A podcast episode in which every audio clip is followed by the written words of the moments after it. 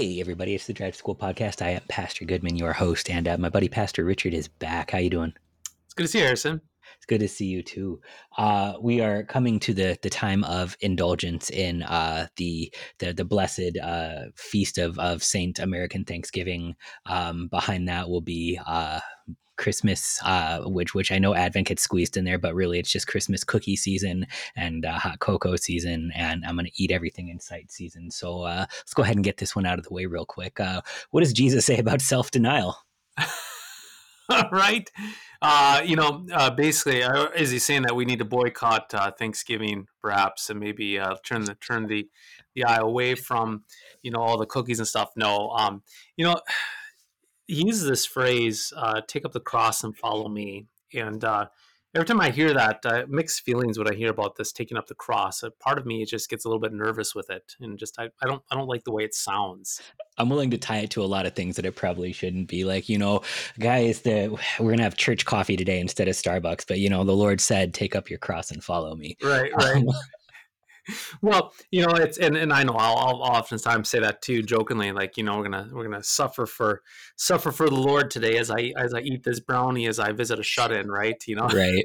so, but you know, I, I as we are talking before we started on here, I was reading in a in, in a book on this whole idea of what, what he calls self denial, and he said, you know, the way that you flesh this out really quickly is if you look at Jesus, you know, and he goes on to say that every single act, every single uh, decision, every single encounter of Jesus was always done with perfect obedience, a conscious obedience, and willingness to completely love God as well as what um, uh, serving his neighbor. And even all the uh, miracles were done for the sake of blessing uh, his neighbor.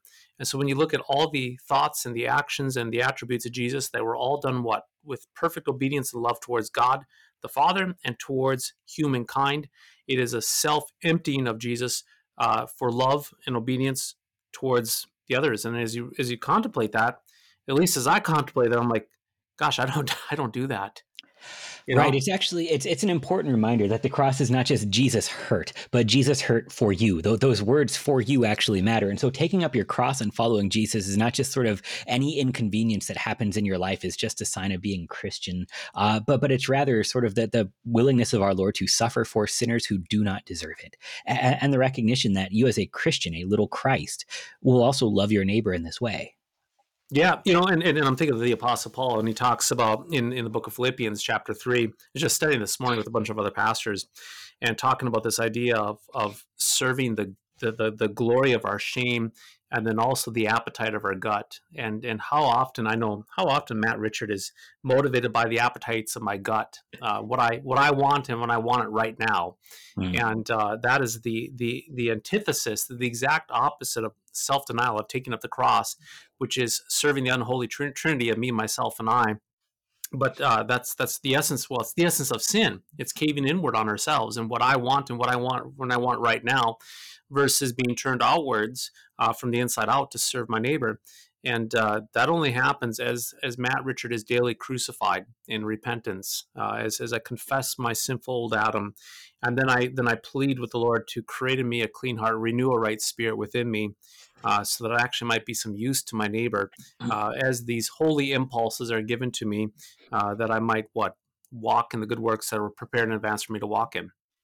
I love that you're actually willing to put yourself in this, Bob. I guess sinfully because then I don't have to. But I mean, that's sort of the, bit about like glory in in, in their shame.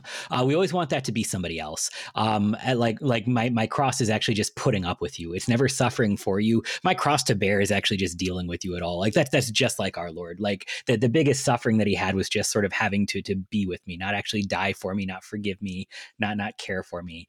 Um, but but that actually the, the selfish impulses in, in in us originally are the things that have to to be put aside and confronted first. That that like we we do we glory in our shame. Um, we we we we find a lot of comfort in the things that are not promised to give comfort and and we tie glory because glory is a presence word in the old testament like when when we when we talk about glory it's because god is here um, when the angels sing you know glory to god in the highest and on earth peace and goodwill toward men it's because god was here uh, the glory of the lord shone about them and they were sore afraid uh, we we we glory in our shame sort of might just mean then we find God to be present in things he has never promised to be. And, and quite frankly, in some, some things that, that he tells us stay away from because they're not helpful to you and they're not helpful to your neighbor as well. Um, it, it, gives us a chance to reflect where God has promised to be found. Uh, it's not simply in the things that feel good, um, but, but it's in the things that actually, again, are, are rooted in the forgiveness of sins and love towards, towards a neighbor.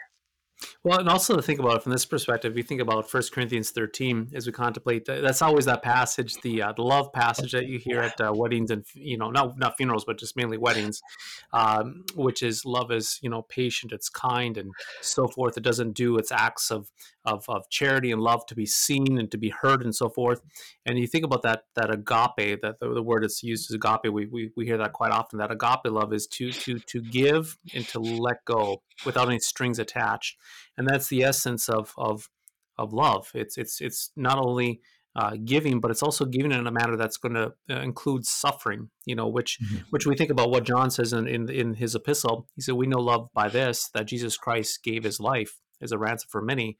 Um, paraphrase, obviously, um, that love is not just an ethereal feeling. Uh, an old professor once said, he said, you know, for, he said he said to us, gentlemen, for God so loved the world, He did not have a fuzzy.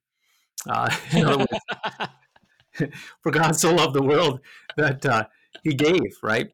Uh, he gave for God so loved the world that he yeah yeah fuzzy right for God so loved the world that he gave the professor he's just he was a really cool guy deep voice you know but for God so loved the world that he gave and he gave his only unique son uh, that love is this that Jesus suffered and bled and died for us that love is this that he chose the cross the bloody cross for us the love is this is that he emptied himself for us um, and that's that's the essence of love and that's the essence of what self denial. And we see that uh, pictured in Christ, absolutely, uh, taking up that cross.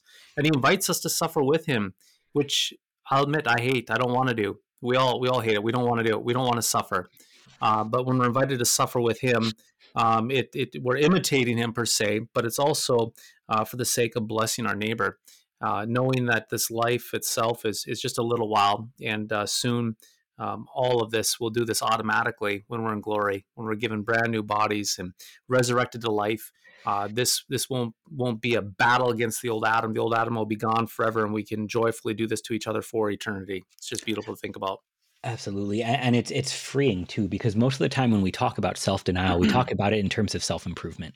Like this this is I, I, will deny myself, but only for me. I will deny myself the the junk food this time of year so that I can look better later. Um, I, I, will I will deny myself the the pleasure that I want so that I can exercise and and live longer. It's always about me. Um, but but this sort of idea that that self denial is tied to love uh, that that you just meant went to that that God loved the world in this way that He was willing to suffer. It's not about Him at all anymore. It's actually it's only and completely about your neighbor. Self denial then uh, is not about you at all. It's just more about your neighbor. It's that that old C.S. Lewis quote that that like what is it? Um, humility is is not um, thinking less of yourself it's thinking of yourself less yeah um, yeah you know yeah, yeah, I mean, absolutely. That, that, that, Lewis quote is great. I mean, it is. You, you hit nail right on top of the head there. That that humility is just thinking about yourself less, and that that's the self denial. And I guess maybe maybe the, the gospel approach to understanding this is mm-hmm. well, you know, how on earth can I, you know, how can I think less of myself? We live in a cutthroat world where, what does they say, dog eat dog, dog, dog eat dog world. You know, uh, per se that that that that language where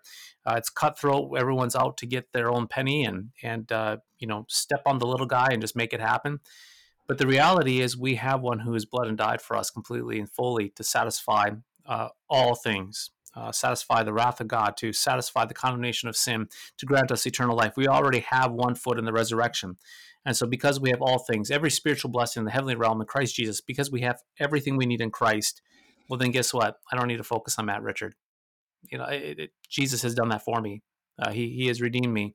He he holds me. He claims us. He claims Harrison. He claims both of us. And so, guess what? It doesn't have to be about us. Uh, it's about the Christ who is for us and for our neighbor. And uh, and that other that other good quote that is often attributed to Luther: uh, "God doesn't need our good works, but our neighbor does." Right. Right. Yeah. It's beautiful. Our neighbor needs Absolutely. it.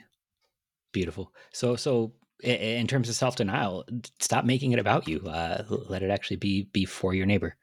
Yeah, yeah. Let's let's confess our sins and uh, let's confess our sins, confess boldly, and hear about Jesus, and uh, yeah, serve our neighbor. God be praised, Pastor. Thanks so much. Yep. God bless. You too.